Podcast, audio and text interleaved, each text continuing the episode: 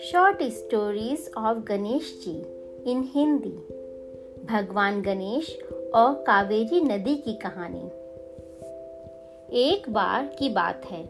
अगस्त्य ऋषि भगवान विष्णु और शिव जी का आशीर्वाद लेने के लिए गए। अगस्त्य ऋषि एक नदी का निर्माण करना चाहते थे। जो दक्षिण भारत के लोगों के लिए सिंचाई और पीने का पानी उपलब्ध करा सके।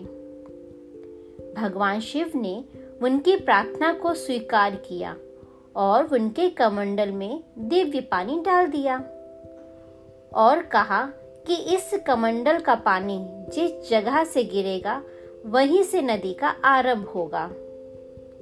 कमंडल लेकर अगस्त्य ऋषि अब ऐसी जगह की तलाश करने लगे, जहाँ से नदी की शुरुआत हो सके। स्थान खोजने के लिए वो कुर्ग पहाड़ियों पर घूम रहे थे, लेकिन किसी का निर्णय पर नहीं पहुँच पा रहे थे। उनकी तलाश खत्म नहीं हो रही थी। अचानक अगस्त्य ऋषि को एक छोटा सा बच्चा दिखाई दिया। ऋषि को लघु शंका, यानी टॉयलेट के लिए जाना था। ऋषि ने अपना कमंडल कुछ देर के लिए उस छोटे बच्चे को देखभाल के लिए दे दिया और उस बालक से कहा, ये कमंडल अपने हाथ में पकड़े रहना, इसे कहीं और मत रखना। वो छोटा बालक उसके लिए तैयार हो गया।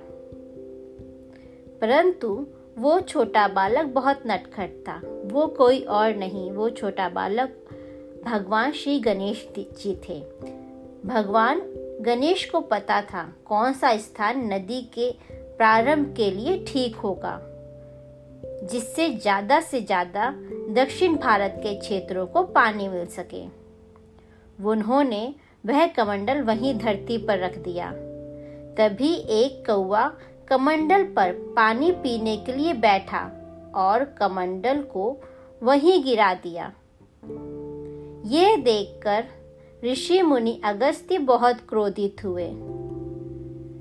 पर जब उन्हें यह पता चला कि वह बाल गणेश उनकी समस्या का हल करने आए तो वो प्रसन्न हो गए और चिंता मुक्त हो गए।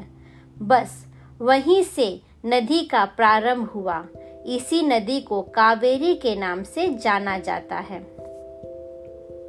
इस कहानी से हमें यह शिक्षा मिलती है, जीवन में जो कुछ भी होता है, अच्छे के लिए होता है। अगर आपको लगता है कि कुछ आपके साथ बुरा हुआ है तो घबराइए मत।